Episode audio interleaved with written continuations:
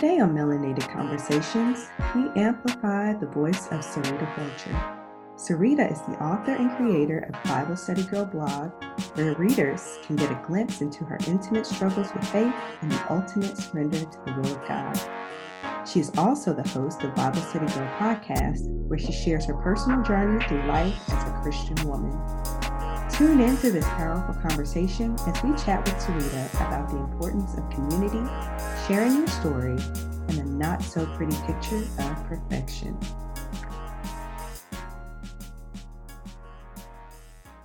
Welcome to Melanated Conversations, our narrative from our perspective. Here on the podcast, we are amplifying the voices of Black women and sharing their powerful stories of transformation. I'm Tyrion. And I'm Yana. Let's start the show.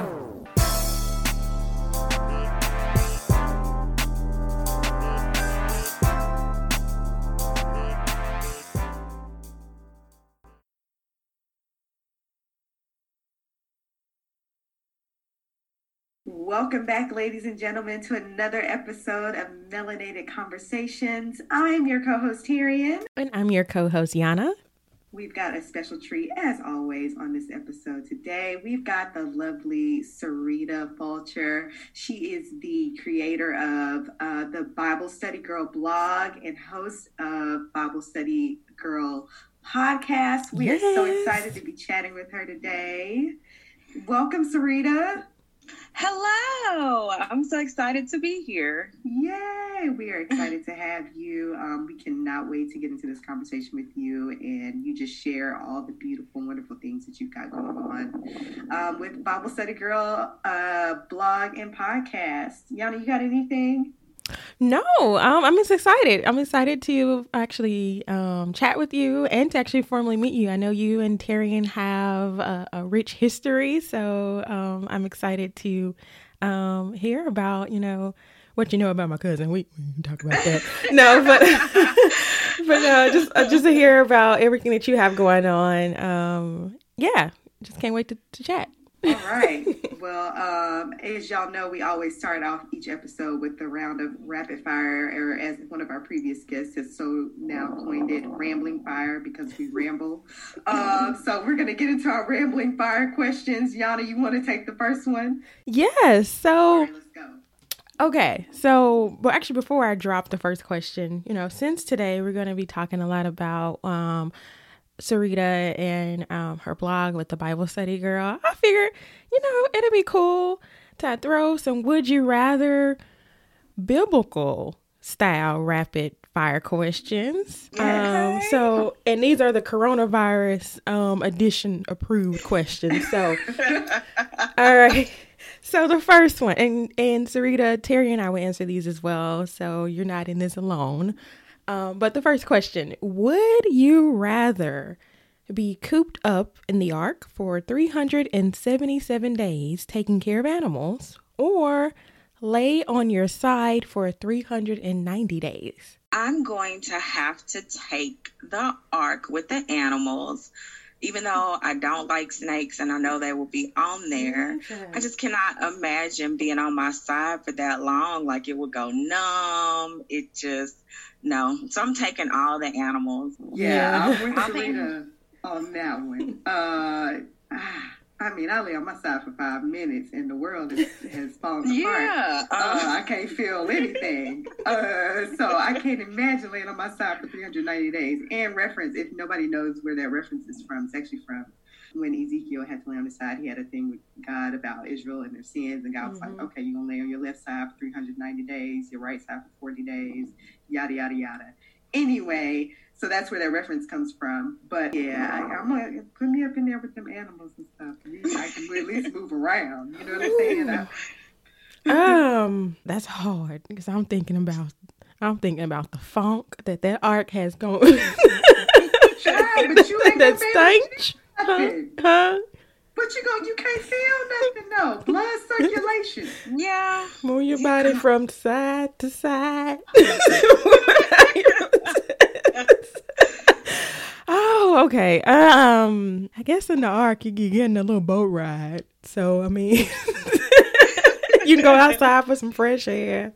Um, I, oh, what kind of? Ooh, okay, yeah, I'm just gonna go ahead and just just take the art. I'm gonna take the art because it's less days too. Yeah, yeah. Okay, A R C for three hundred? Yeah. Okay. Okay, okay, we all know that one. Yeah. Okay, uh, second one. Um, let's see. Sarita, would you rather live through famine or live through the ten plagues of Egypt? Ooh, you hit a hot one there because I have a low pain tolerance. But see, I also love the food. So mm-hmm. really what you're asking me is, would I rather be really thin or be in a lot of pain and stuff, but still be yeah. able to eat? So let me think. Um, I think you're just going to have to sign me up for famine. And that's really saying something because the plagues were very scary. Yeah. And I, yeah, I don't think I'd be able to make it through that. And I have fasted before, so I feel like I would be able to come out on the other side of that, like, better. But mm-mm, miss me with the plagues. I'm mm-hmm. Yeah, no. You know, I'm I'm I'm with you on this one, Sarita. As someone, well, as, as everyone who knows me on this show, I always talk about food, and I am the ultimate foodie. And so that is a hard question. But then, you know, I oh, I got to push the plate back on this one and, and just just give me famine. Just give me, not, Lord, I'm not asking for famine, but I'm just saying. I'm pushing the plate back. I can't do it because we're dealing with enough plagues as it is. And this ain't even, this don't even hold a candle. Right. To that. You are so right. Okay, so initially what I was thinking was, I was like, the way my blood sugar be set up, Jesus,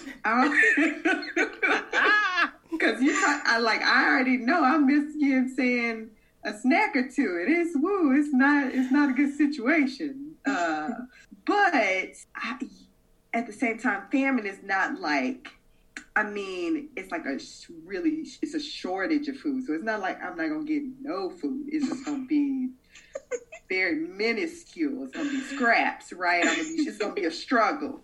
Opposed to, like y'all said, I mean, those ten plagues, that darkness for like, what? The, the blood and the water, what? The flies, the lo- mm-mm. Uh, yeah, so I'm going to have to take blush. Uh, blood sugar, Lord. I'm going to take famine and I'm going to need Jesus to be a, a, a solid blood sugar number one. So, yeah, that's real. Famine too. That's real. I think this is the quickest we ever got through rapid fire. Oh, right? Y- y'all want, I feel like we need, I feel like we need to throw a couple more in there. You got some more? I can, I can come up with something real quick. Sarita, you want to do like maybe one more? Yeah, that'll be fine. Let's right. fire away.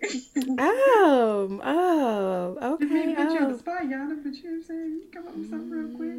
Mm-hmm. I need y'all to just, you know, get a hymn together as I as I oh. commence something. Mm-hmm. I know it was a blood. Keep going.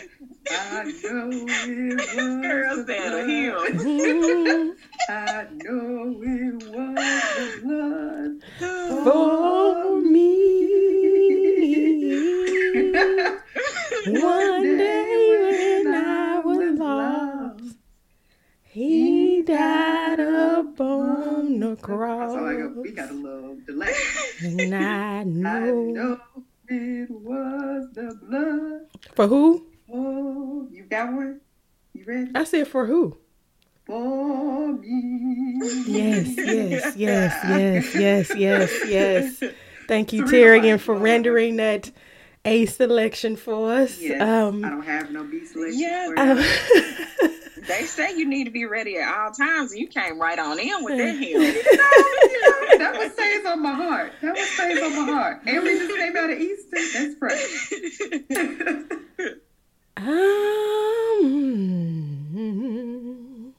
let me see what he's telling me to tell y'all what is, you for this for? Rapid fire. Okay, come on. I don't know if it's a good one, but we gonna we use it.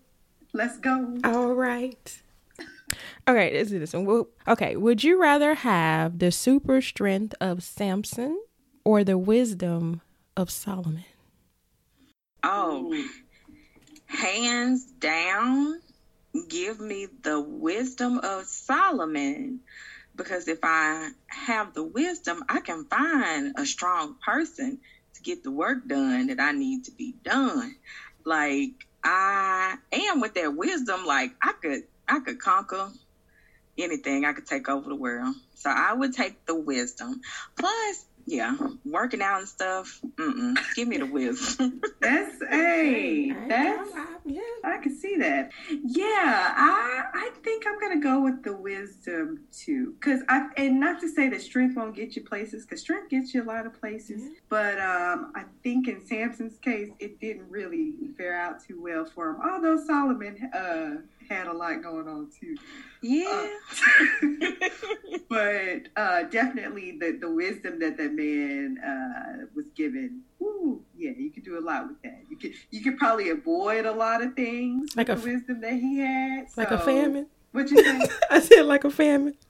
Like a famine. Can we you know how to you know what I mean? Can we work through it? Right through it. Wisdom on how to take care of all these animals up on this mark.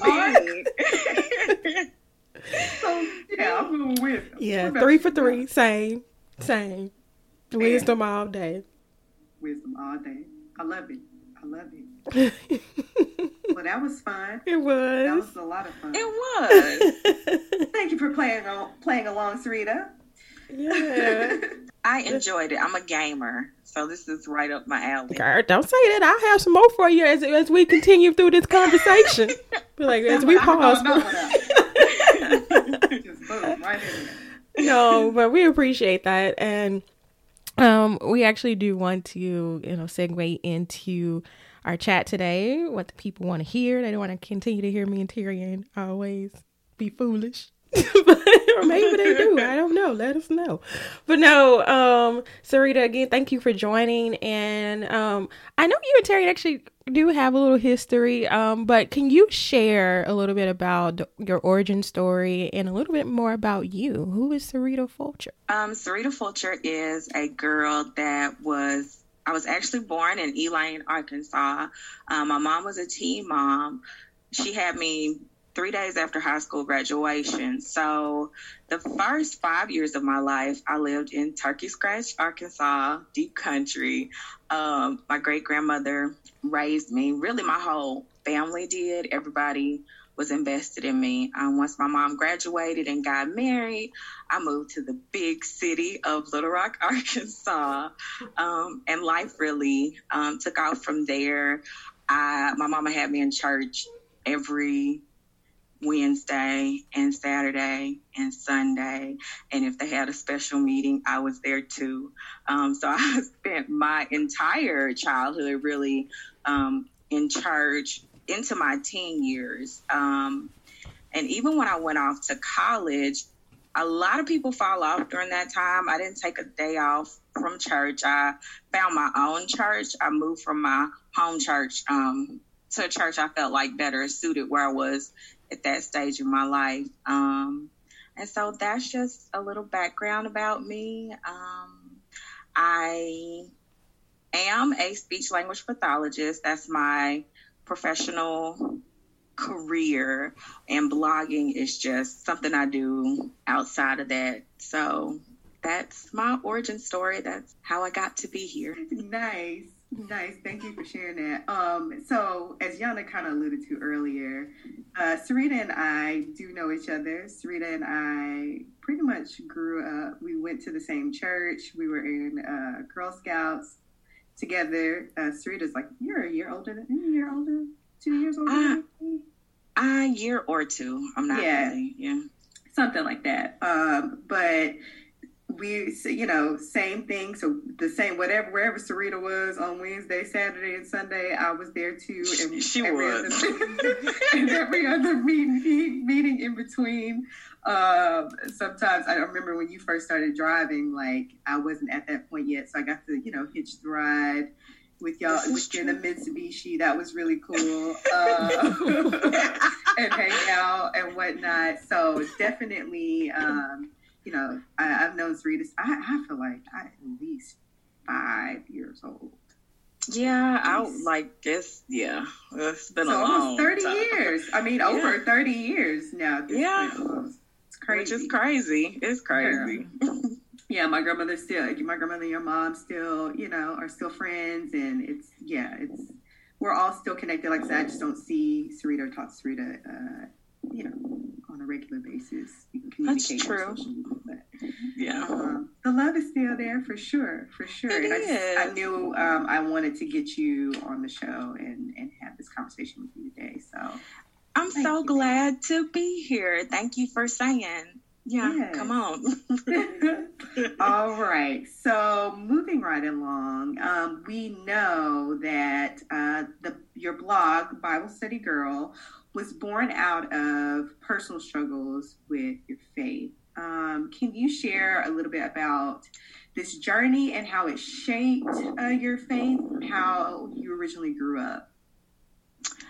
Um, like I said earlier, I went to church all the time. So I got a lot of knowledge about um, the right things to do. But I was missing connection with other Christians um, that were struggling with areas of faith. You know, in church, you get the message that, you know, I got the feeling that might not be how other people perceive it, but I got the feeling that if I was struggling, then obviously I wasn't doing something right. And so I got to the point in my faith where I was very discouraged. Like I wasn't doing it right. I was missing the mark constantly.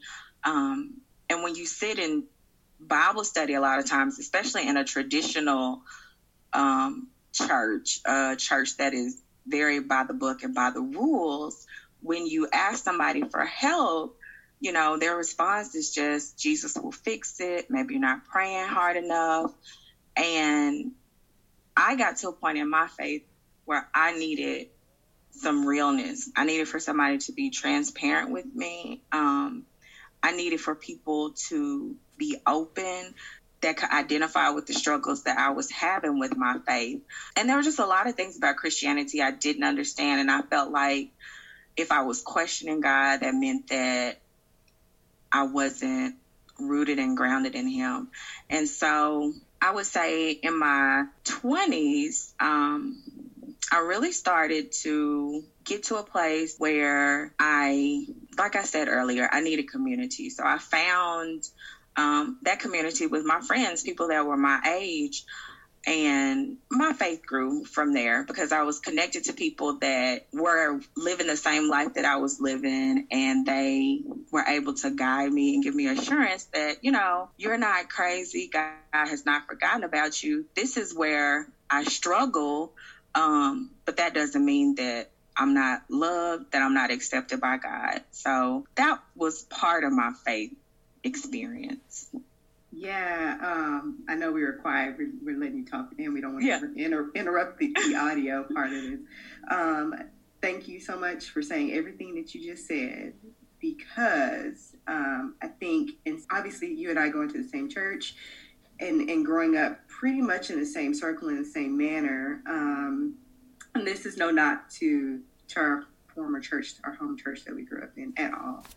Um, but I, I, this resonates so much with me because there were these, this idea of perfectionism, right? And, yes. and like, if you're, you, if you're a Christian, if you say you're saved, you believe that Jesus, God's son, died for you, all those things, like, then you should act according to these things. And not that you shouldn't act according to these things, but you should act according to these things, and, and you dare not miss the mark.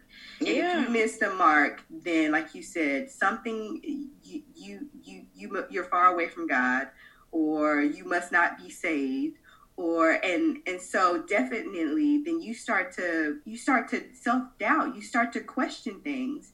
And I think um, it's important for believers, and, and then I'm gonna let Yana go and move on to the next question, but I think it's important for believers particularly or specifically, I think it's okay to wrestle with your faith.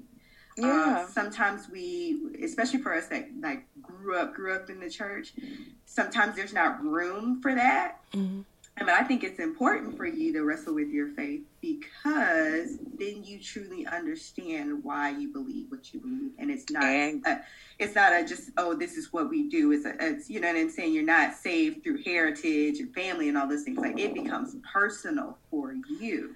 Um, and so I, I appreciate the fact that you shared, like, you know what I mean? You had to wrestle with that. And, and it wasn't until you came across a group of individuals who were being transparent about the things that they had struggled with in their lives, even as believers, mm-hmm. that, um, that there was a breakthrough, like a different, you, it, it just moved to a different, a different level uh, yeah. for you. So I uh, thank you for, for being, uh, transparent in that area. Yana, I'm sorry. No, you're good. No, no apologies. No apologies needed. Um, no, I love that. And I love when you shared about, you know, you, you were aware that you needed that community, and you, it, it, it needed to change a little bit for you, for you to get to the space that you needed. Cause I identify with that so deeply. I know Terry and I have had these conversations before, and Um, I just resonated with that. Um, one thing I wanted to ask though, um, cause a part of this too was, you know, you know,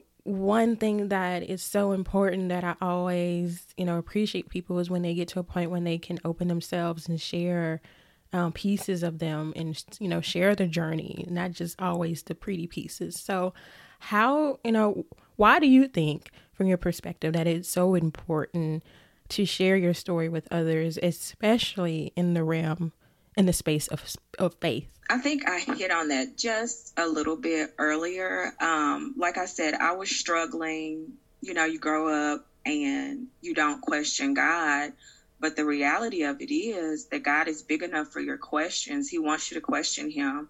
You aren't in a relationship with anybody else on the earth and you don't ask them questions. That's how you get to know them. That's how you form intimate relationships.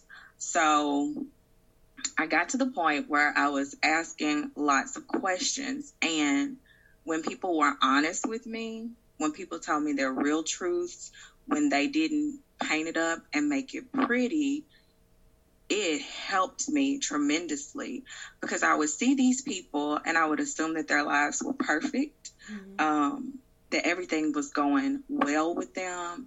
And it really wasn't. And being able to hear their stories and know, okay, I'm not crazy. I'm not by myself. God hasn't forgotten me. It's not that he doesn't love me, but this is kind of part of life. And this is what real life is. That helped me tremendously. So that helped me get to a space where I could say, if hearing somebody else's story helped me that much, then why would I keep my story to myself? And my story is not pretty. Um, I think a lot of times I have a lot of interactions with people and they think my life is something that is not.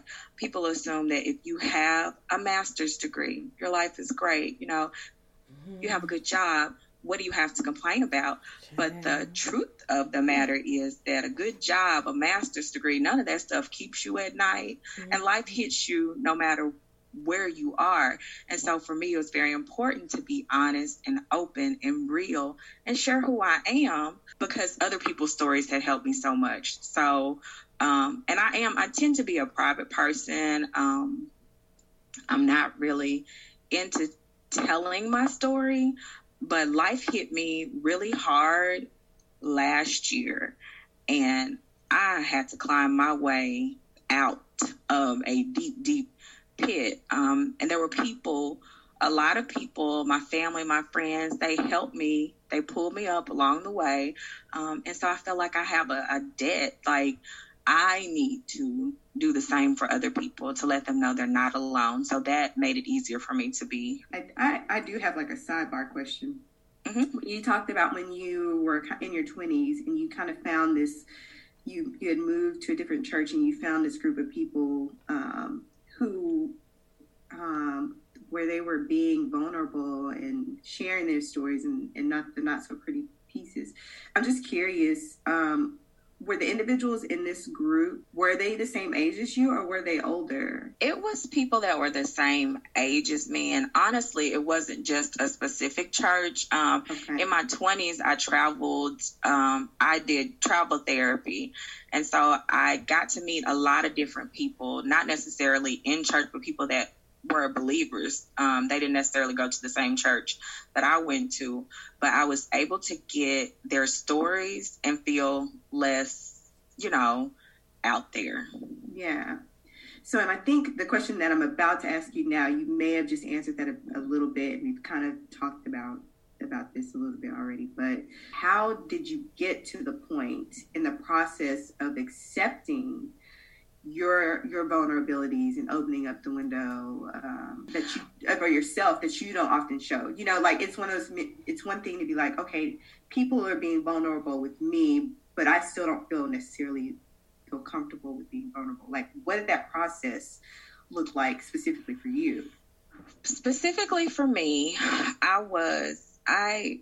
Like before I reached the lowest point I think I've ever been at in life, I had been going to therapy for like five years. Um, and in my therapy sessions, I would talk about basically the symptoms of everything that was wrong with my life, like, but I never really got to the heart of the matter.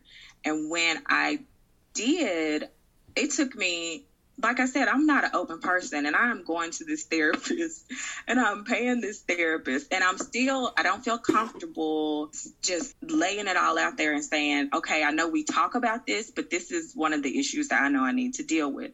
Finally, I got to the point where I said, Sarita, if you want to be whole mentally, physically, emotionally, spiritually, all those things, you're going to have to let it go. You're going to have to say, hey, this is what I really need to talk about. And you're going to have to talk about it.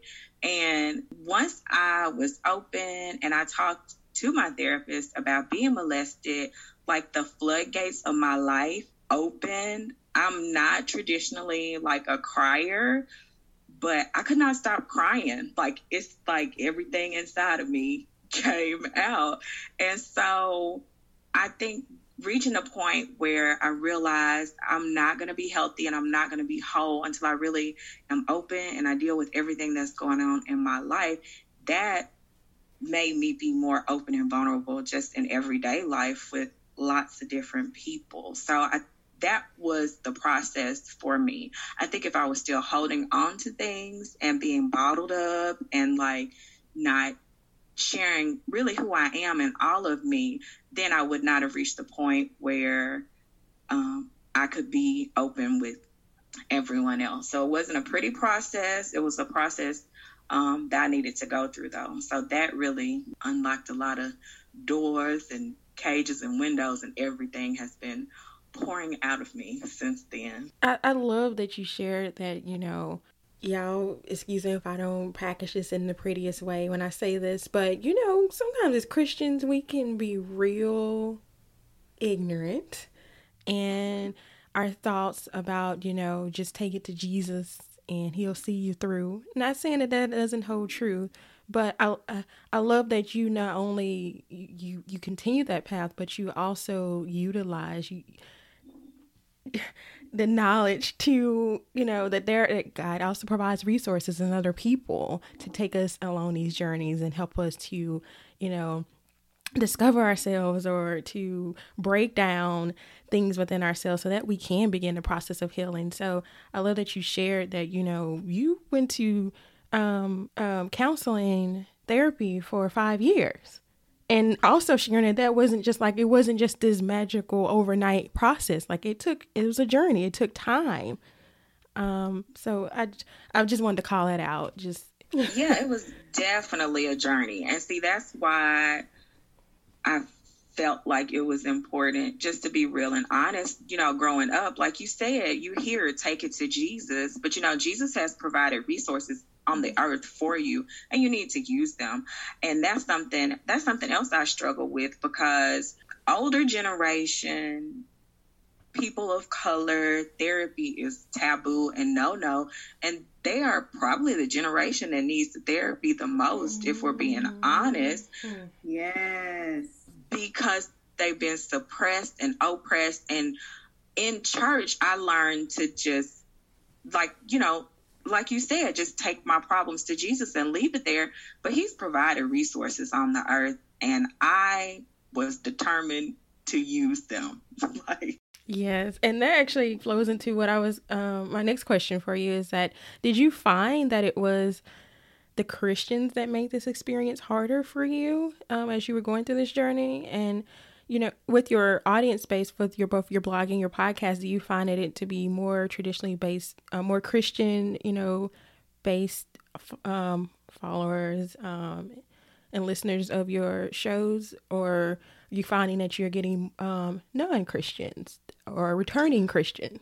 I would say, to your first question, Christians, it's a double-edged sword. They made it harder for me, but they also made it easier for me. You know, people have a term, church people, um, to refer to people that are, um, they are one way within the walls of the building and a completely different way outside of the church. Um, but they're still Christians, you know, that's just how they choose to live their life. And so it was harder for me in some aspects because Christians, you know, I've had people in my own family say to me, you don't need therapy. But then I say to myself, but look at where you are. Uh, I need something. I need something different than what you've experienced. And on the other hand, I have had some good Christian friends to say to me, you know, you do what you have to do to get where you need to be. So on both sides of the coins, Christians have been the hardest audience and the easiest audience um, to help me get to where I am right now. I think the majority of the people that listen to the podcast, um, that read the blog, are Christian. Every now and then I will get um, messages from people that don't believe in Jesus Christ, and they are attempting to convert me and change me and tell me I'm almost there, but this is where you need to be.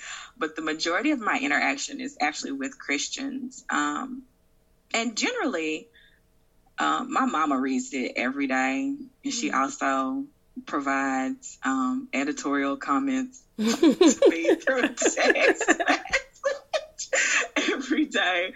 Um, but generally, I would say the audience is Christians. Um, the goal for me would be for everybody to read it, whether you're saved or not, so you get a better understanding of who Christ is and what he wants to do in your life. Um, yeah. Can you share a little bit about, like, um, the flow of, like, your, your show as well as the, um, the blog? Like, what are, what would listeners take away or, um, from your blog and show? Well, like I said earlier, I hearing other people's stories has transformed my life and my walk with Christ. Um, it's made it easier for me to deal with life. And so um, I'll start with the blog. The blog was, I've always been a writer. Now, before last year when I started blogging, my writing primarily consisted of writing evaluation reports for the children that I was seeing for therapy or retreating, um, writing progress notes, that kind of thing, or um, using my talents for evil. If someone made me upset, angry, I could be very professional, but I would put them right through my writing. Like, that was I got my that thing. Gift too, girl. I know what you mean. And so writing the blog was my first time in a long time using my writing to pour my feelings out, um, to share it with the broader audience. So when you go to the blog, you get to hear about my life and the things that I'm struggling with, the victories I feel like I have, and my defeats um, as well. And it helps you as a Christian or even a non-Christian. You can relate to the stories because they're my life. My brother started reading the blog and he was like, oh, this is great. I think you should expand on it. He has been podcasting since before podcasting was a thing, um, you know, in mainstream culture. We were all living together in the house, me, mama, and my brother, and we would get so annoyed because he would be like, he needs quiet in the house. Excuse me? Like, what are you doing? Who are you? Because he wanted to record his podcast. So he said, I feel like there's space for you in the podcasting world. I think you should think about maybe sharing your stories in a verbal way. I was hesitant because verbal speaking is not my thing. I like to write because I can think about it before I put it out. You know, I can go back and reread it and decide mm, that's not it. But with speaking, it's like once it's out there, it's out there. Um, But I was like, okay, let's go ahead. Let's give it a try. And after our first podcast, I was like, that wasn't so bad. Like, I think I could do it. So when people come to listen to the podcast, they don't just get to hear my stories. They get to hear the faith journeys of other people, people I know, um, that talk about how their relationship with Christ has changed through the years, um, different situations they've had. And I think it gives people Uh, reassurance. Um, it's a great outlet for every guest I've had. Um, initially, many of them come in very uncertain, but by the end of it, they are certain of a few things, that they are loved by God and that their story has value. So if you come to listen to a podcast, you will get to hear people's stories, and I, it encourages you. It lets you know you're not alone. You're not weird. Um, but your story has value. So I love that so much. I I feel like obviously in two different different lanes, like the idea of sharing stories, uh, we, Yana and I always talked about this. That's what we love to do here, um, obviously from a different perspective, but at the same time, sharing, allowing women to share their stories, Black women to share their stories. And I love that for you, it is sharing pieces of your story as well as others and how it relates to their relationship with with Christ. And um, I think that is super duper cool.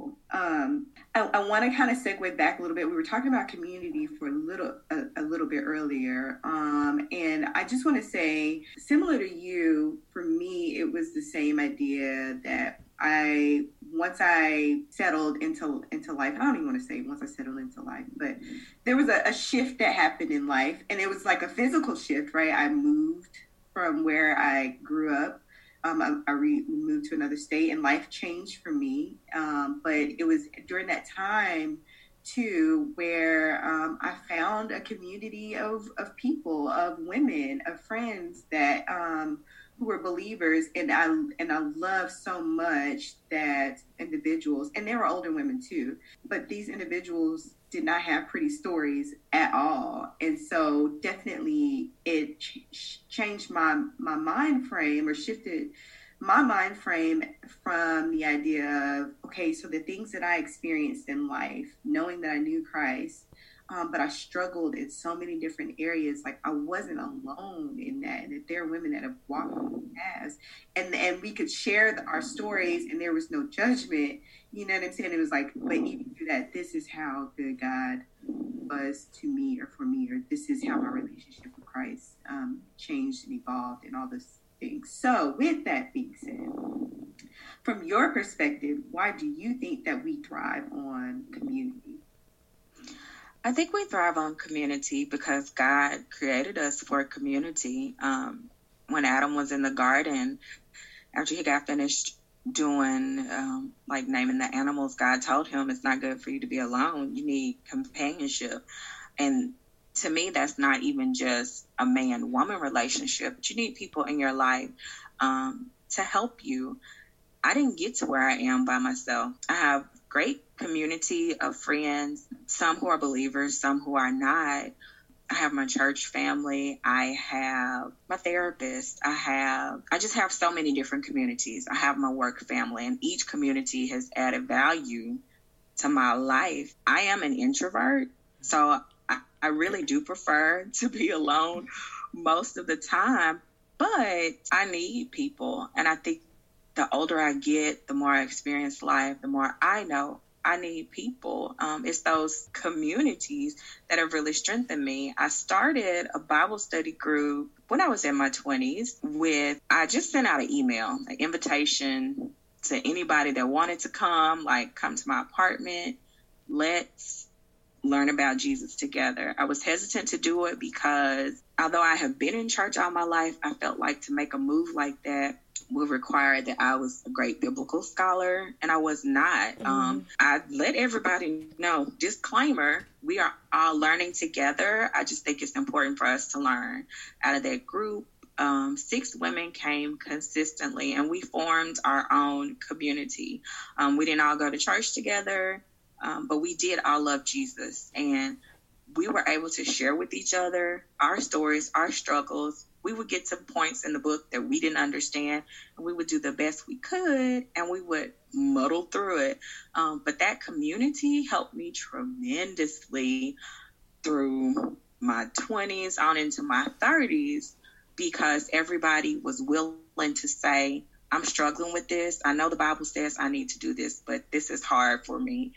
Somebody else was able to say, that was hard for me too. This is what I did. Or we would all say, this is hard for me. How are we supposed to do it?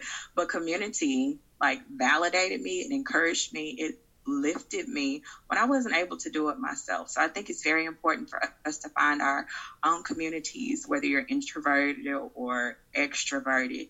You need community. You need people there to help you, because life gets scary. Life gets hard. Life gets tough. And also life is great. You know, we have celebrations. Um, there are great things, and you don't want to have to do that alone. You need community. Absolutely. Absolutely. Um, I love, I love how you brought that all together. Um, just from the idea of like, we are created to be communal people, to be relational people. And that that's how we, that's how we get through, that's how we get through life. Um, it is. It's not by ourselves, but it's with each other. Um, so I think that's great. Um, one of the things that you mentioned um, is that is the mindset that we are not Jesus, we're not perfect beings, but that doesn't mean his work is not perfect within us.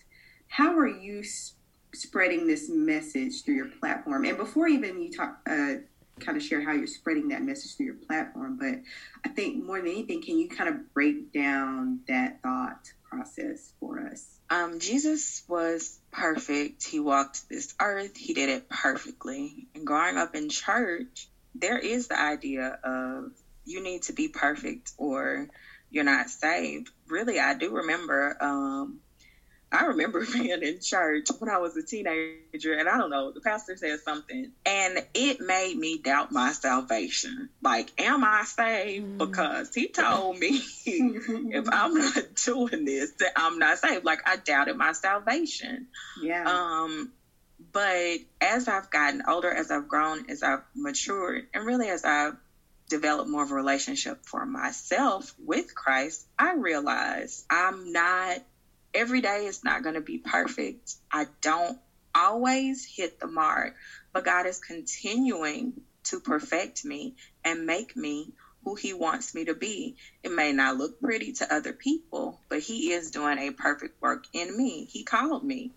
Um, he has purpose for me. He has plans for my life. So even if it doesn't look right to the outside world, I know that every day he's doing a new work in me. And he's making me closer to his image. So I do try to share share that message on my platform, on the blog, in the podcast. That's why I think it's so important for people to be open and vulnerable. It will help people like little, maybe thirteen, fourteen-year-old me who's sitting in church thinking, well, I must not be saved. That's not the truth. You are saved. He's continuing to work in you, though. And I think that's a very important distinction that we can um, make people miss, because we have our perceptions of what's perfect, but God is the one that's doing the work, the perfect work in us. Yeah. Uh, so two things you you said, um, there, there are theological terms for them. The first idea of, you know, when you talk about your thirteen, fourteen-year-old self sitting in church, and I, uh, that is me, and I'm sure Yana can attest to this too, uh, but yes. The idea of which we talked about, but the idea of being perfect, and if we're not, if we're off by one little thing, mm-hmm. or we, we haven't checked these boxes off, right? We haven't yeah. checked these boxes off, then, woo, we are going to hell in a handbasket. um, that idea is called legalism, right? And it's just following a set of rules. and it's not even about relationship at the end of the day. And so that that was one point you hit on, and, and we know that that ultimately being a Christian in Christianity is is about relationships. It is about yeah. our relationship with God, how how Christ made a way for us to be uh, redeemed and, and to be back in right standing with, with God, and then and our relationship with Christ is, you know, is accepting his free gift of salvation for us.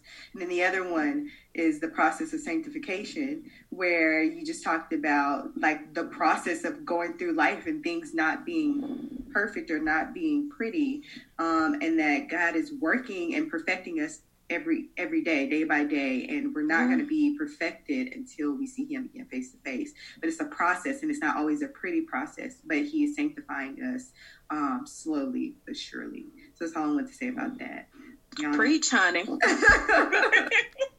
Yes, I, yeah. Y'all are both spitting so, mi- so much, um, so much of this is even resonating with me from a, a personal level, because there are moments when, um, and she, Terry and I have had a lot of conversations where I've broken down to her and told her, like, you know, especially as it relates to the part about feeling like you have to have it all together and you got to be hitting all, you know, dotting all your I's, crossing your T's. And if you go anywhere outside that path, you are failing. And, um, but that, that, that's not how, you know, God works. Cause he, I don't know. I'm not going to go all the way down at home. Cause I, I mean, go y'all want to, this is, this is Sarita's show today. I ain't finna be, don't insert Yana's testimony. I am. Oh, what? Oh, what? No, but um, seriously, um, what, what what what would you say has been the most fulfilling as far as personal growth, and um, as well as, you know, far as your reach and teaching others? Really, I would say for me, personal growth has really just been surrendering to God. I tend to be very much a know-it-all, very much a boss, very much I want things my way. And I think through this journey, I've learned that it's not going to go my way, like quite often. And I have been, I've had to be willing to surrender everything that I think is, should happen, um, just the way I think life should go. I've had to surrender that to God. So I think that's been my ultimate, my ultimate lesson, my ultimate learning throughout this whole process, is that it's not, it's not my way, it's his way. And sometimes his way is what I think, but quite often it's not. Um, So that's probably my biggest, my biggest personal lesson. Yeah, that's good. Everything you're saying, honey, is good. I love it. I love it. I love it. I love it. I love it. What is your greatest vision for Bible Study Girl? And and also, um, what is your greatest vision uh, for your walk in faith? And then also, what is your long-term goal? That is like a very loaded question. Like I just said, I'm a boss. I'm bossy. Like, let's get it done, people. So um, my biggest vision for Bible Study Girl is that I want people to be helped, however that has to happen. You know, I, I've been thinking about that. Like, what is your vision? What do you want? I'm going to say I want God to blow my mind. I'm not going to put an expectation on it, like I want this, this, and that, um, because I'm in a season of my life where he is blowing my mind. He is exceeding any imagination I could have. Ultimately, I want people to be helped. I want people to come to know Jesus, however that has to happen.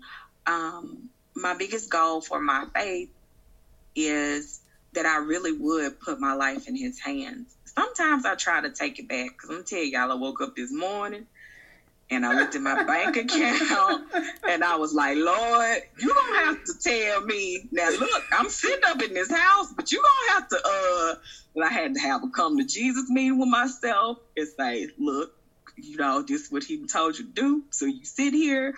Um, so ultimately, my goal is to really, for real, give myself to him. Doesn't mean, like I said, I'm not going to stumble. Um, And my faith is growing every day with this whole coronavirus epidemic. Um, that's financially a very hard hit on me. But he's showing me something. I don't know what it is. I want to get to the point where I'm not as... I can tend to be reactive. I have a lot of the dramas in me, honey. So um, ultimately my goal in faith is to really and truly trust him, because he's taking great care of me. And I don't think he's going to stop. You know, he loves me. He wants the best for me. Um, so that's my overall long-term faith goal. Just keep the faith. Can I keep the faith? No, um, that's, that's, that's why I, I applaud you on that. Because I think that's the ultimate goal for, that should be the ultimate goal for anyone and everyone. And, you know, I just, I really felt like this episode, I mean, I love every episode that we, and all the women that we talk to, but this one, you know, hits on a different level because, you know, even more so right now, um, a lot of people are like going through, like they're struggling, yes. they, there's things going on mentally and, um, and, you know, people were, people are lost, and they're, there's, they're, they're finding more time with themselves, and they're, they're trying to fight through, um, this journey. So for you, even from going from your own, you know, sharing within your own experience and, um, and how you guided through this, if there is one piece of advice that you can offer to someone right now that is struggling, um, what would you say to them? Do you, and do you have maybe a, a favorite scripture or something that you can offer? I, my favorite scripture for years is um, that all things work together for the good of those who love the Lord and who are called according to his purpose. Um, as I've grown older, I've come to understand that that doesn't mean it's going to feel good. Like this situation I'm in right now does not feel good, but my faith is not determined by my feelings. Um, My faith is in action, and I have to put my faith into action. I think the advice I would give to anybody right now that's struggling, um, you know, not to sound super churchy or be super deep or super spiritual, but you do have to believe in something greater than yourself. For me, that belief is in Jesus Christ. And I can't imagine how people are getting through this and they have nothing to hold on to. With that being said, though, your faith in Jesus Christ, I think, is increased when you have a community of people around you that can encourage you. And I don't mean just pray for you, but I mean do physical things, tangible things that help you during this season.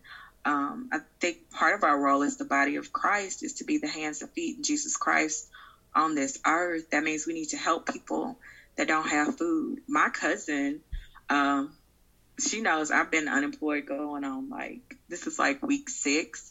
She will come to my house and bring me food. You know, everybody, um, if you have more, you should be willing to help um, those that don't have. I think it's just, I, I keep coming back to that. We need community. Mm-hmm. We need to be helping people. We need to be doing for others. If you are feeling depressed, there is no shame in seeing a mental health professional. That's important. Um, that helps me to have someone to talk to, to not, um, to talk out all of my emotions, all of my feelings. Um, So those those things help me. Um, it also helps me to get out and to get exercise, to get fresh air, to not just stay in my house. Like, I can walk around in my backyard if I need to. But I think it's important in this season to take care of yourself um, mentally. Mm-hmm. You have to be mentally sound. Don't let life get you to the point where you can't take it anymore. And if you feel overwhelmed like that, reach out to someone Um, that you know will be willing to listen. Yes. Thank you. I love that. Thank you. Yes. Thank you so, so much for that. You don't even know how much that word was needed right now. So thank mm-hmm. you. Thank you. Thank you.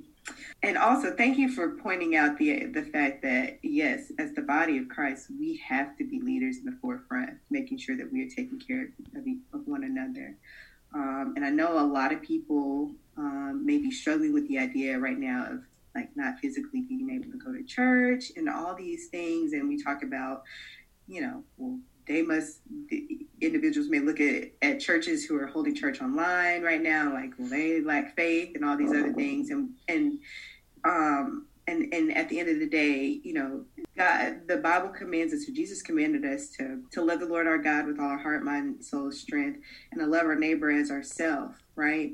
And so we need to love God and love people. And the best way to love people, to love people the way that you love yourself, you want to take care of yourself, keep yourself healthy, you have to do the same for your neighbor. And so I think that it is um, not wise to assume that if churches are not physically meeting right now, that that is a lack of faith. I think it is the other way around, um, and that we're using wisdom and, and, and acting on our faith and loving our neighbor at the same time. Um, and so I'm glad that you just spoke up on that, and making sure that we are, um, you know, meeting the physical needs, not, on, not just the spiritual needs, but meeting the physical needs of, of people. I always think about, and I don't mean to go down rabbit hole and preaching or whatever, but I always think about, like, you know, that scenario when Jesus is getting ready to, to give, give the Sermon on the Mount, or, uh, or the Beatitudes. I think that's actually the same thing, but giving these sermons or, or speaking to these large gatherings, these la- large crowds. And before he spoke a word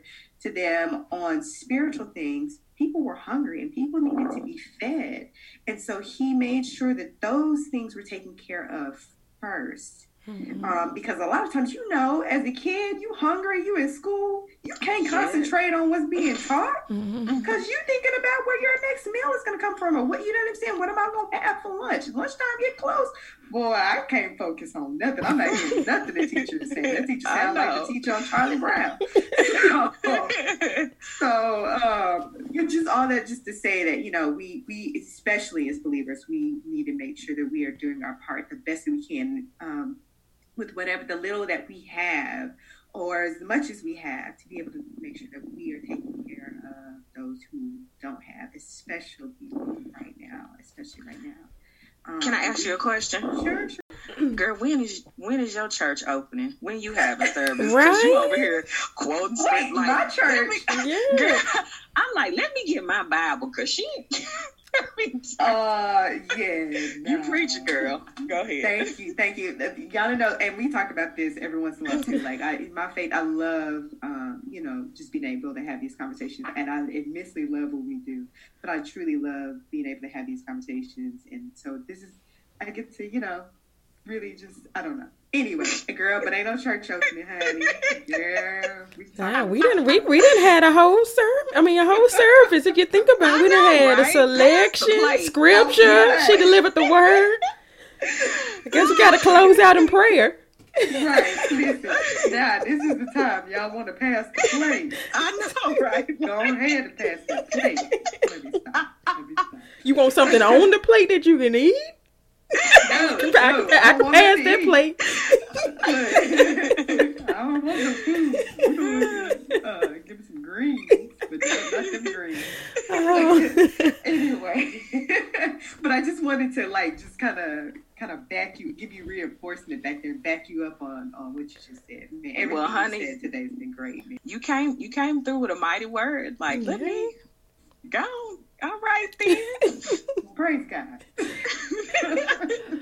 Well, um, this has been just a phenomenal conversation. As we get ready to have our benediction, I just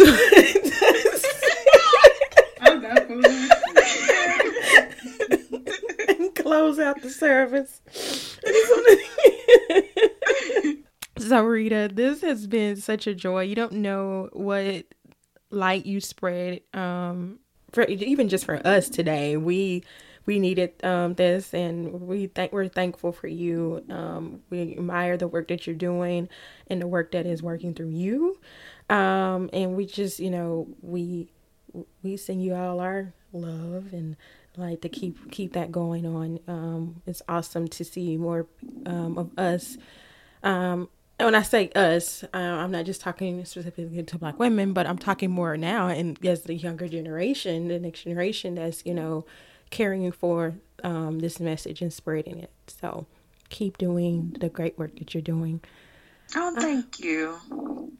So, um, all right. So we're actually going to close. Uh, before we wrap, we have a few closing questions. Um, for, so we always close out with a, um, we always ask our guests of the show, um, what word um, is guiding them for the year.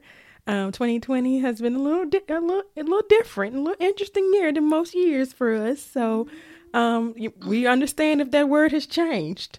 Um, but what would you say, if you can choose one word, what would your power word for twenty twenty be? My word for twenty twenty would be intentional. Um, at the beginning of the year, I said to myself, you know, you do need to be more intentional this year. Um, intentional with your relationships with people, intentional with your relationships with God, intentional with your finances, intentional with your health. So for me, um, that word hasn't changed. If anything, it's probably become even more stronger. Um, I have to be intentional about the things I do and not just do them haphazardly. I can tend to be very spontaneous. And, um, yeah, this year for me is about being more intentional. That's always a good word. Mm-hmm. Always a good word. Um, are there any new projects in store for twenty twenty, or, you know, anything new going on with the, the blog and the podcast? Of course. Um, I've spoken about this a little bit on the blog and the podcast, but I am in the process of writing a book about my faith journey. Um, so I have plenty of time now to get this project done. so yes. that, yeah, so that is what is in the works for twenty twenty. I am working on this book, and it is taking everything out of me. But um, my prayer is that before twenty twenty is over, the book is out in the world. Yes, we touch and agree. Well, we we, yes. we we social distancing touching. Yeah,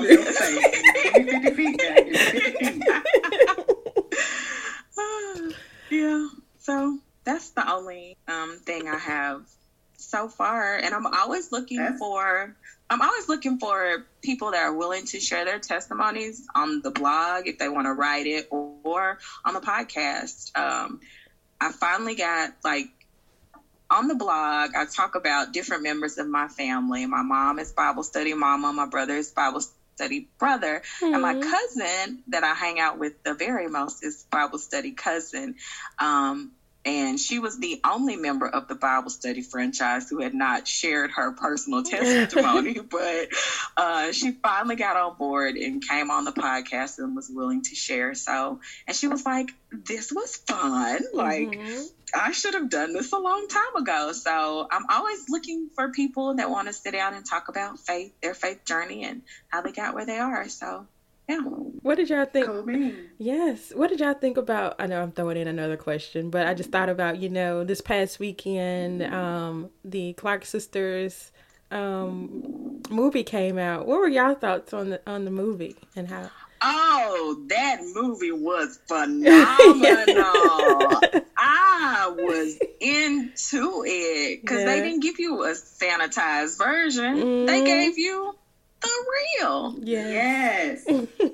Yes, I agree wholeheartedly with Sarita.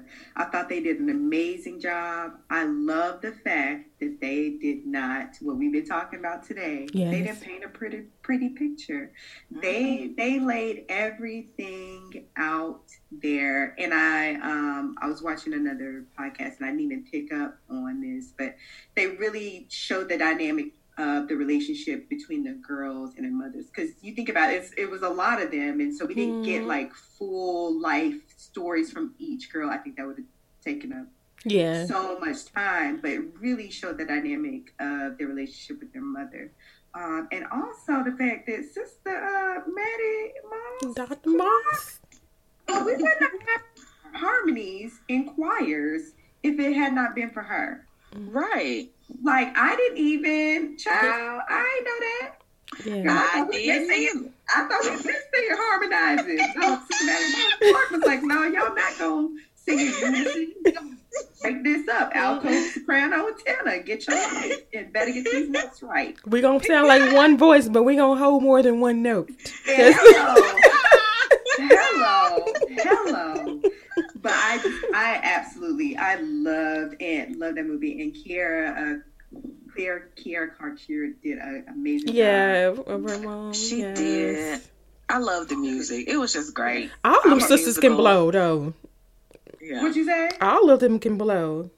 Yes. yes. And then the one that played Twinkie, what's her name? Uh, I can't, gosh, it escapes me. She's actually from here in Dallas, actually. Is she? Mm-hmm. Um, oh. Yeah, I mean, they all can. And when you, oh, actually, yeah, if you listen to each one of them, um, that there's different clips of them singing, but on a child. Um, Queen Latifah, Missy, Misdemeanor Element, Element, Elliott. Missy Elliott, Mary and J. Mary J. Y'all are in charge of all future biopics.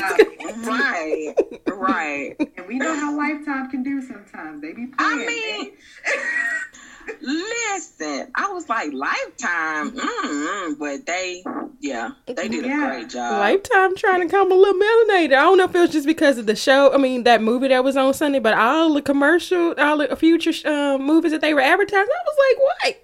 We got yes. a salt and pepper and um, but the salt and pepper biopic. Yeah. yeah, but and I heard they're a part of that. Like they were a part of producing. For that, that too. So, yeah, so we gonna get the real, real with that too. Yeah, I bet it's gonna be good. Oh yeah, yes, yes, yes. That was a great question, Yana. Yeah, yeah. It was. Mm.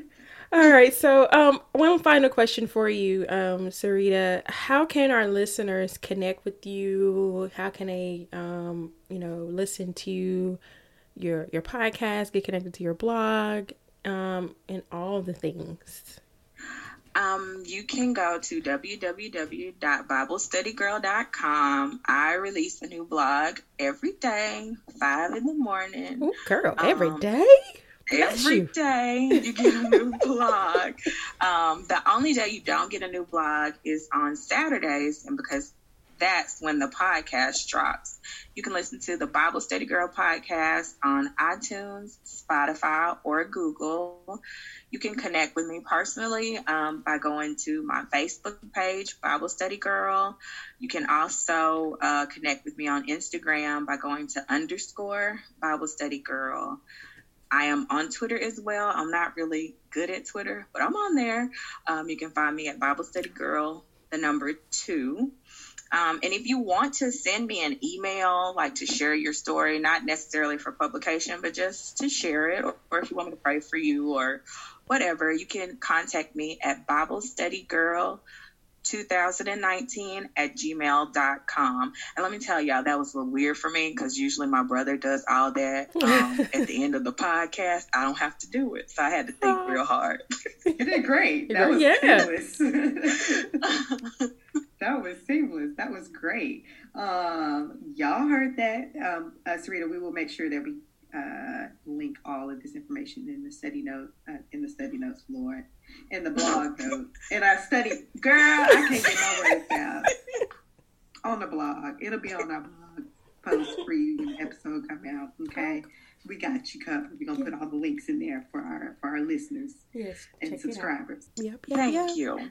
Yeah. Well, thanks again so much for um, for sharing your story with us and um, our listeners. We definitely appreciate you opening up and, you know, and really sharing your fullness of the, this entire walk for you.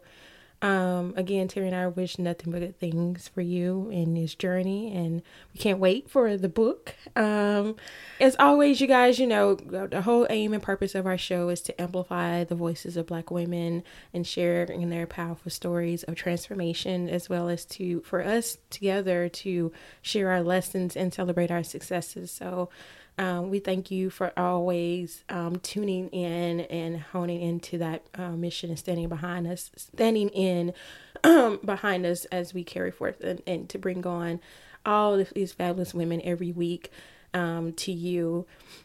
Um, again, as always, if you have a story that you want to share, we are here for you. Um, just send us a note at info at melanated conversations dot com. Um, you can always connect with us on our social media as well at Melanated Convos or on our platforms, even Pinterest. Yeah.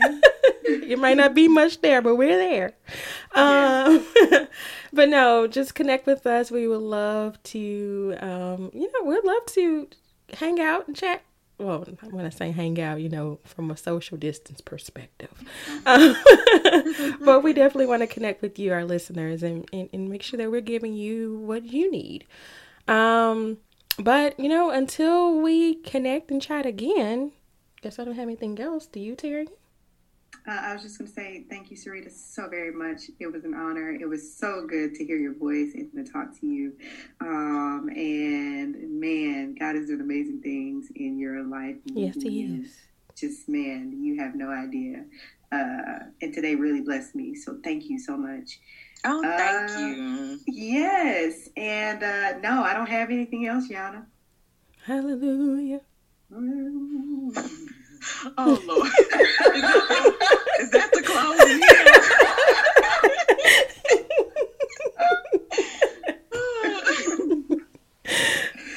Be foolish. Oh, my God. Um, yeah, that was that was it. That was the close. That was the that was the benediction, right? Oh, okay. We didn't have to put no words on it. We didn't have to put no words on it. I'm just gonna end it. Hallelujah. That's it. Hallelujah. Melanate on that.